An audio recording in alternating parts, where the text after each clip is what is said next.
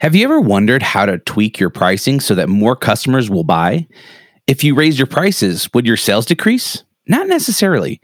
Today, we talk with Amazon best-selling author Allan Langer about pricing strategy and how to sell more by selling less.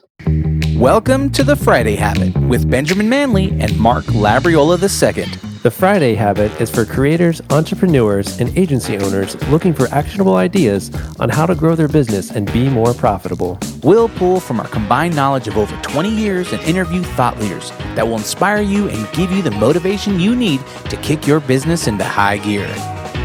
Buckle up. It's Friday. Ben. Mark, I'm excited to wrap this conversation up. Uh, last week's episode was really interesting. I know a lot of people struggle with pricing and and the psychology of numbers and selling and all these kind of things that are really difficult. And Allan has done such a great job of explaining a lot of these things to us. So I'm excited to wrap up this conversation, and you're going to enjoy it. That's super helpful when it comes to all the pricing stuff. I would love to kind of shift the conversation and just talk more generally about sales. Mm-hmm. So uh, on our team right now, I'm the primary salesperson. I don't I don't think of myself as that, but I'm realizing more and more it doesn't make sense for me to deny that's what I'm doing. I'm I'm mm-hmm. selling, even if if I think, oh, I'm just you know I'm building relationships, you know. But so I've been trying to think through a lot of stuff because I'm systemizing my business and I've removed myself from most day to day work other than the sales process. And I feel like lots of times that's one of the hardest things to remove yourself from, you know, especially when it comes to a creative agency, if you founded it and stuff like that. So mm-hmm. I'm trying to kind of develop my own sales philosophy and kind of put into words the things that I'm doing, things about like, you know, helping people make a decision and presenting like what we do as a solution to their problem instead of just selling to them. So, right. know, are there some philosophies that you could tell us about that will help us even uh, solidify how we do our sales and also train other people in our company so that we can teach them how to to do sales for us in the future? Well, let me answer that with a with a question for you. So, what is? Do you have a specific philosophy or uh, formula that you use, or you kind of just uh, keep it conversational and and see what happens? So uh, I do, uh, but it, uh, yeah. So there's a few things. So most of our projects um, are uh, pretty quick turnaround. We build on Squarespace. Most of websites we build, we build in one day. So we have three different packages. One's at 4,800, one's at 7,800, one's at 10,800 right now. That's kind Which of Which are all price. changing to add nines and sevens. exactly. Yeah, um, exactly. And it sounds like I should probably move that middle package up a little bit. But Absolutely, anyway, yeah. so I'm, I'm, taking notes. Um, when I get into a meeting, it's actually a very quick sales cycle because we get into a meeting and I discover about 15 minutes, 20 minutes with a client. And then I spend about 10 minutes presenting our process, which is very simple to follow and then it gets down and, and, i can give pricing right away which is an advantage we have. So it's not something they have to wait around for a proposal. I can say exactly which package works now. And then by the end of the call what we're talking about is when to do it not whether to do it. Uh, in some cases i don't push mm-hmm. people into it but i guide the conversation toward okay cool this is great. Now what timeline are you thinking about so I get them to that point. So my strategy in a call is to build trust with them, you know, by adding value in that call, giving as much free advice as I can about things and being not holding anything back. So building trust with them. I try to make them laugh in the first meeting. If I can't get them to laugh in the first meeting, it makes me nervous that they may not be a good fit for our team. Yeah. um, uh, because I want to work with people that I enjoy working with and that have a sense of humor and that kind of stuff. I do some other things like discover as much as I can, and then I talk about what we do in context of how it fixes their problem, not just in general about our process, but I relate it back to the things they said. So those are some of the things that I do. I don't know if it's really a philosophy, but those are just some things I've picked up along the way to kind of help mm-hmm. guide people. And when you're talking, is this uh, obviously now with COVID? Is this all? Are these all Zoom calls? Yeah, and it's actually been that way for years. We've almost always done stuff for people all over the U.S., so it's pretty normal for us to do most of our projects remotely. Yeah, so that would be the the first thing for people listening is is get away from the the cell phone and, and get on a Zoom call. I, this is obviously COVID has changed the world, but I, I think for the better in business, you want to be face to face, even if they are across the country, because you want to see their reactions. You want to see how they're they're nodding or they're listening to you, or you know, not texting while you're while you're on the phone with them. So your your your approach is a good one because it doesn't sound like it's it's a hard sell at all, and you're kind of guiding them. Eh, you're you you're you're trying to solve their problems, asking them questions and things like that.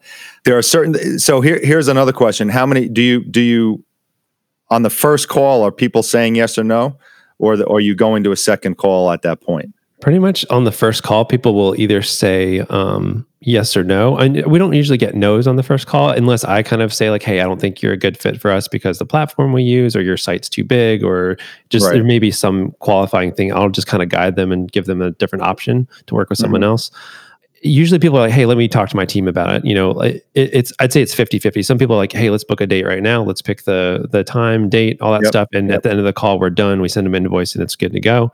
And then maybe about half are like cool let me get back to you on it. Yeah so the the interesting thing and and this is usually b2b i'm, I'm assuming you're not dealing yes. with uh, you know individuals. The b2b sale when they say let me get back to you usually means they're they're not the decision maker or they're afraid to make the decision because of some ramification they're going to have. If they are the decision maker and they're saying, "Let me get back to you," they're nervous about send, spending the money. So that's a normal knee jerk reaction to a, a, typical consumer will say, "Let me think about it." Or when you walk up to someone in the store, say, "Can I help you?" You say, "Oh no, I'm just looking." Right. It's knee jerk. It's like there's no thought behind it. It's just it's the same thing. Like you aren't, they're on. They know they're on a sales call. They know at the end you're going to ask them, "All right, should we get going or should we plan a date?" And without thinking, they're going to say, well, let, let me just get back to you because the anxiety there is spending the money. So if that happens and you smell that, that you're actually talking to the owner of the company, you can actually say, uh, well, is, is there anything else I can help you with?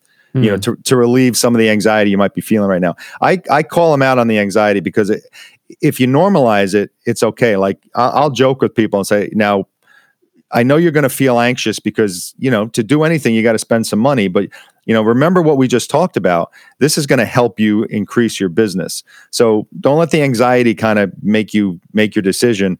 You know, feel the anxiety, it's going to be there, but think about how everything's going to help you, what we just spoke about, and when do you want to get started? You know, what date do you want to put on a calendar to get this thing ready? So if you kind of acknowledge the anxiety, it kind of relaxes them a little bit hmm. because they don't realize that they're doing it. They don't real. You, how many times you, you, can go back to all these examples you can go back to your to your own person. You can see you know, you've said all right let me get back to you. And then you hang up yeah. the phone you're like why did i say that? Yeah. Mm-hmm. you're like i should have just i, I kind of really want this. Why did i tell them? And then you got to you know and you feel like you're embarrassed and you, so it's just acknowledge that anxiety. So if that happens do that there are other ways to make a customer feel comfortable when you're on a call with them, or obviously, hopefully, when we get back to face to face. And that's what I call social proof. And this is a whole chapter in my book. And again, you'll see this online a lot where, uh, again, the retail industry is, is obviously brilliant in pricing. Uh, so many studies and, and tests have been done, but social proof is making people feel comfortable for purchasing something that another group like themselves purchased.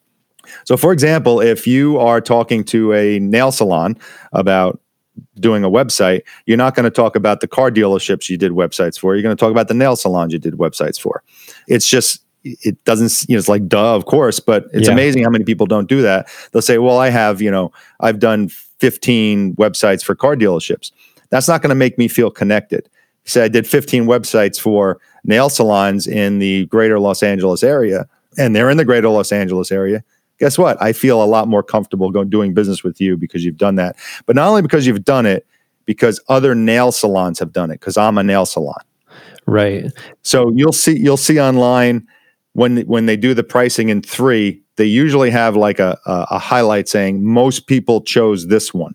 Hmm. That's social proof at work. That's the website saying we're guiding you here because other people have done it. And damn it, you're going to see how many times do you don't, you, you always select that one, uh-huh. right?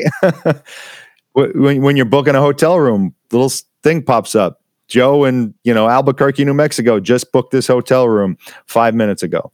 It, yeah. It's social proof. It makes you feel more comfortable. So those are, those are two pretty big, big things to use uh, when you're talking with somebody.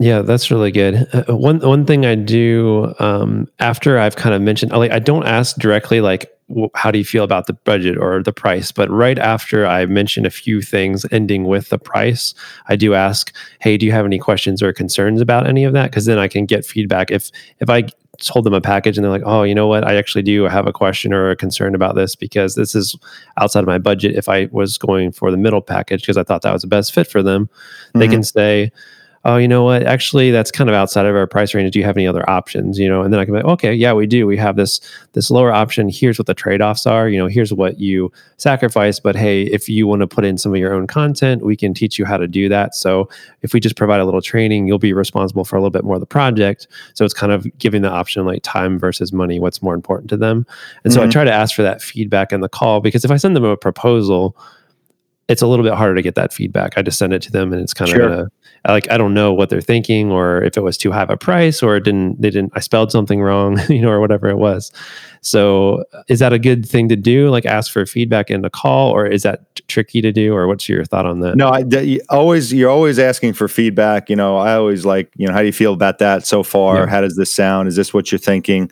Um, it's it's sometimes people are afraid to sometimes ask what a person's budget is because they feel like they're fishing and then the person feels like well if i tell him my budget's 5000 he's going right. to give me a price for 5000 right but once you build trust and you can you can say listen um, you know what are you thinking about for a budget here i'm not asking this to, to, to give you my price. I'm asking so I can give you the right package.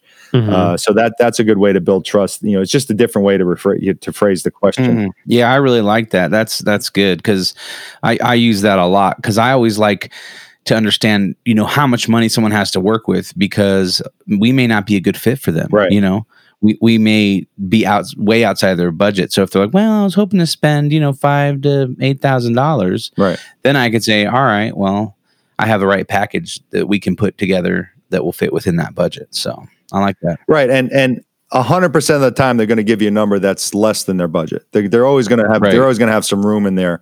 So then you can say, okay, you know, if if they say ah, I'm thinking about spending five grand, and you know that the package for seventy five hundred is going to is going to work with them, you can then say, you know, listen, I know your budget's five thousand, but I think this if if you can squeeze a little more, this will work better for you. But if not, we can definitely get something done for you in within your budget.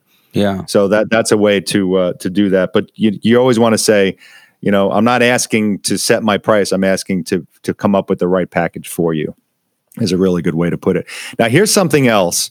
And again this is going to be product or service specific but this is a huge huge thing to do in pricing that will almost 100% of the time get you the client. You want the client to build the price of the package themselves like a la carte or something like that. Yeah. So let's go go to the car dealerships right now. When you buy a car right now, you go on the website and you build your own car, right?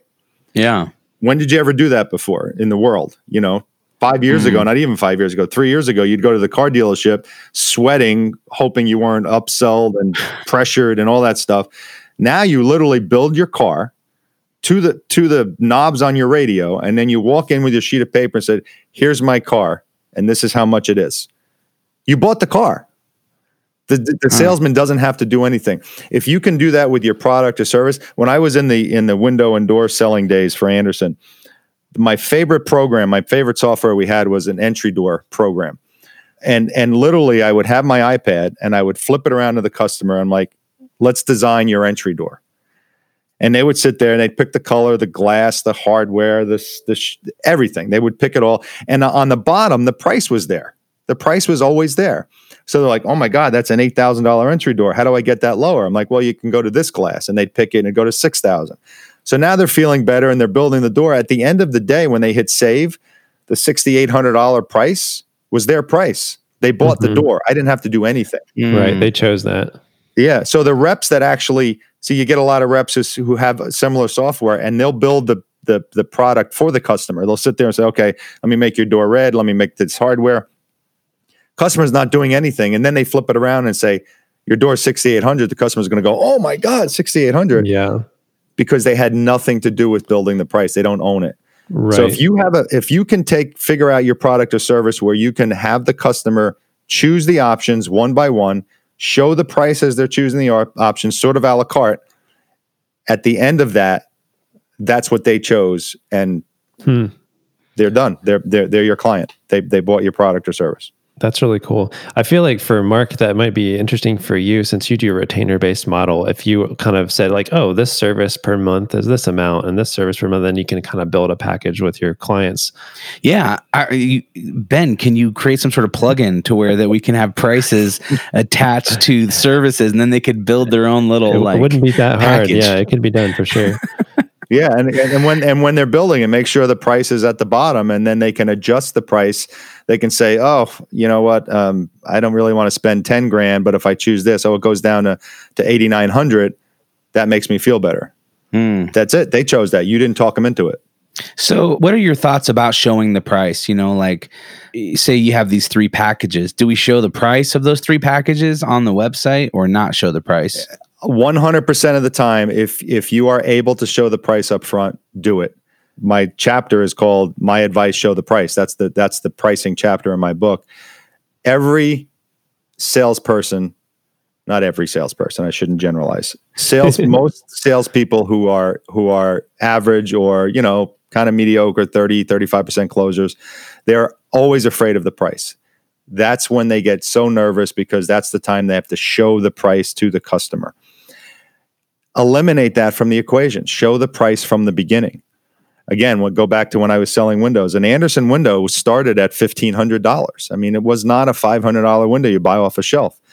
If I walked in there and I measured a whole house and they had no idea what the price was, or I didn't even price condition, and then I flip it around and say your house is $40,000, guess what? They're not buying the product. But if I started right away showing them, all right, now we're going to start at 1500 the initial shock is like, oh wow, they're fifteen hundred. But then you spend time building building the value behind the fifteen hundred, and then at the end, when the price is shown, there's no surprise. They're expecting it, and it's a much easier close at that point. So if you can, if if you can build your price or have the customer build the price, but if if you have static prices like Ben mentioned, show show them show them from the beginning because you need them to have time to uh, absorb the the price psychologically so they feel more comfortable. But then you, you know, obviously you, you can't sell anything without building the value behind it as well. So it sounds like Hmm. to me in that kind of case, the website is almost doing more of the heavy lifting of building the value because you don't want to set the price high, not show the value on the site, and then people don't ever reach out and contact you, right? So No, like for someone like you, I, I would not like I don't have pricing on my website. Right. I, I I wouldn't put pricing on yours because you you know you, you got to talk to the customer to find out what they what they want. What do you show on your website? Do you have certain packages that you show or Yeah, we actually show three packages with with some details, but not pricing because they can be so flexible with websites. I, I do have three prices, and it has to do partially with how much we're doing for them, but also about how much time that it takes us. Mhm. Um, but we don't. It, it- so I have a, a rough description of each one, but it's not like a checklist of everything that's included. It's more like, hey, this is great for solopreneurs. This one's Right. great for if you have a little bit bigger team. This one's great if you have a whole board that needs to review your project. Or those are those types of distinctions. Yeah, and and and, and in, in that situation, I like that because the, the people that are contacting you are mu- much more interested in, and they're not price shoppers. Like if you put Right. if you make your product a commodity, that's what it's going to be a commodity, and people are just going to shop prices. You, Right. You're not selling a commodity; you're selling a value. hmm So, to go back to Mark's question, Yeah. you you want to show the price usually when you're in front of the customer, not when you're just throwing it on a website. Okay. Unless you're selling a product, obviously, you know, you're selling a widget, that's how much the widget is. But if you're selling a service, I would really refrain from unless it's just hard and fast pricing that doesn't change. I would Mhm. not put the pricing. I would, I would try to build the value in your packages, and then when you get in front of them, say, okay, let's build this. This is what this comes with, but it's adjustable. And then this starts here, and then if you do this, it'll go down to this or go up to that. So if your packages are adjustable, let the customer make the adjustments, Hmm. and then you show the price at that point.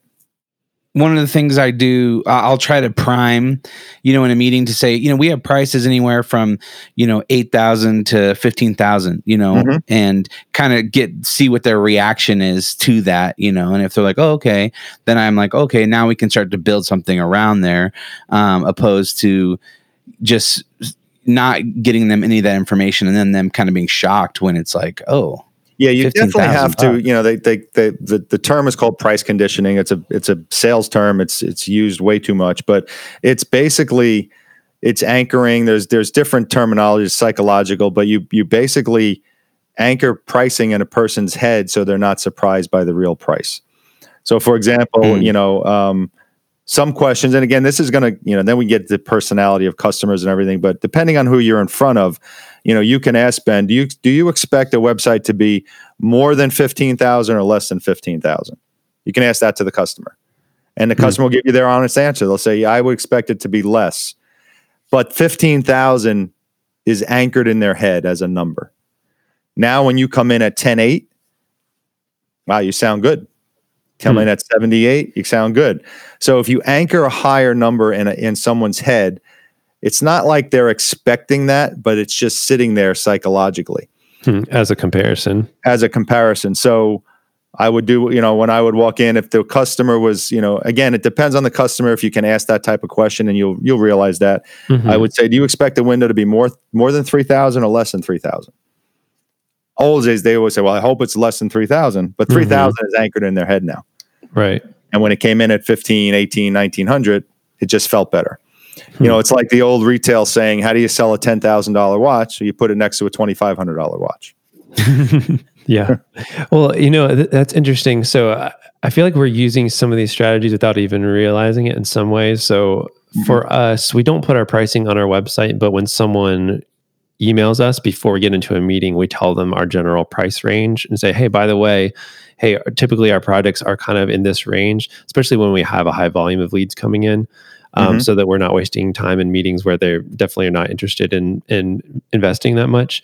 Yeah. So yeah, I guess that's kind of how we're filtering out some of those potential leads that are just not a good fit. You know, once they've talked to us, they've invested a little time. Because to me, it's like if we put that price on the website, then we're asking them to take a leap in like spending time meeting with us for a pretty high price without being able to prove a lot of value yet. Because I feel like Correct. when we get in a meeting, then we can really prove a lot of value and kind of the price kind of can reflect that. And they're like, oh, well, this is way better than I expected I was going to get. And now I'm willing to pay more for it. But if I thought I was just pushing a button, getting a website, then this is really expensive. Yeah, that's why when you go on Wix or or any of the the, the self made um, platforms, they all have mm-hmm. this is the monthly pricing. That's what it is, right. and, and you know exactly what you're getting. You don't have to speak to a person, but when someone's doing it for you, yeah, you definitely um, you got to talk to them first to build the value behind your pricing uh, packages. That's really good. So, keeping all this stuff in mind, you know, we're we're talking about all these different techniques and stuff, and obviously, I, I like what you're saying with selling with integrity because some of this stuff, when we start getting into, it, I feel a little nervous. Like, oh man, I feel like it, is this getting into manipulation? You know, I don't want to like manipulate people. So, mm-hmm. like, where's the line there? How do you recommend people take this knowledge and use it for good, not for evil, and not like manipulate people, but be a good like a good person and like help them match up, you know. uh customers like what their best interest is and not use it to just take you know as much money as possible from people. Yeah. So i get that question a lot and here's how i answer it because when you're dealing with psychological stuff people think it's manipulation and, and i don't believe it's manipulation when you're actually dealing with the human brain. If you if you if you're dealing with an elbow and the elbow does this and it, this is going to make it feel better, well, why would that's not manipulation? That's going to make the elbow feel better. If psychologically it's going to make you feel better to buy this package, then why not help the person buy the package? But here's the thing to keep in mind. If you have a business or you're a salesperson and you and you genuinely believe you go to bed at night thinking that your product or service is going to improve their lives, it's your job to actually try to get that in their hands, no matter how. I shouldn't say no matter how, but it's your job to to to improve their lives. And if improving their lives gives them uh, involves showing them a pricing structure that's going to make them feel better buying something, then you didn't manipulate them. You actually made them feel better hmm. because sometimes people don't want to buy things because of the the anxiety of purchasing when they really if they did buy it their lives would improve hmm. hmm. so many people sit with terrible roofs on their houses because they're afraid of the pricing well if you're a roofer you want to make that customer feel the best they can buying a, a, a new roof but they're afraid to call you because they don't want to get ripped off so if you believe your price you believe your product or service is going to help someone use all the tools that that are out there to get them that new roof because at the end of the day they're going to really like you and they're going to really like their new roof as an example Hmm. Man, I feel like I learned so much today. I really appreciate you being being on here. If you were to say like an action item that people could take, you know, to get started either with uh, pricing related stuff or sales related stuff, what would you tell them like a first step they could take to start improving some of this stuff?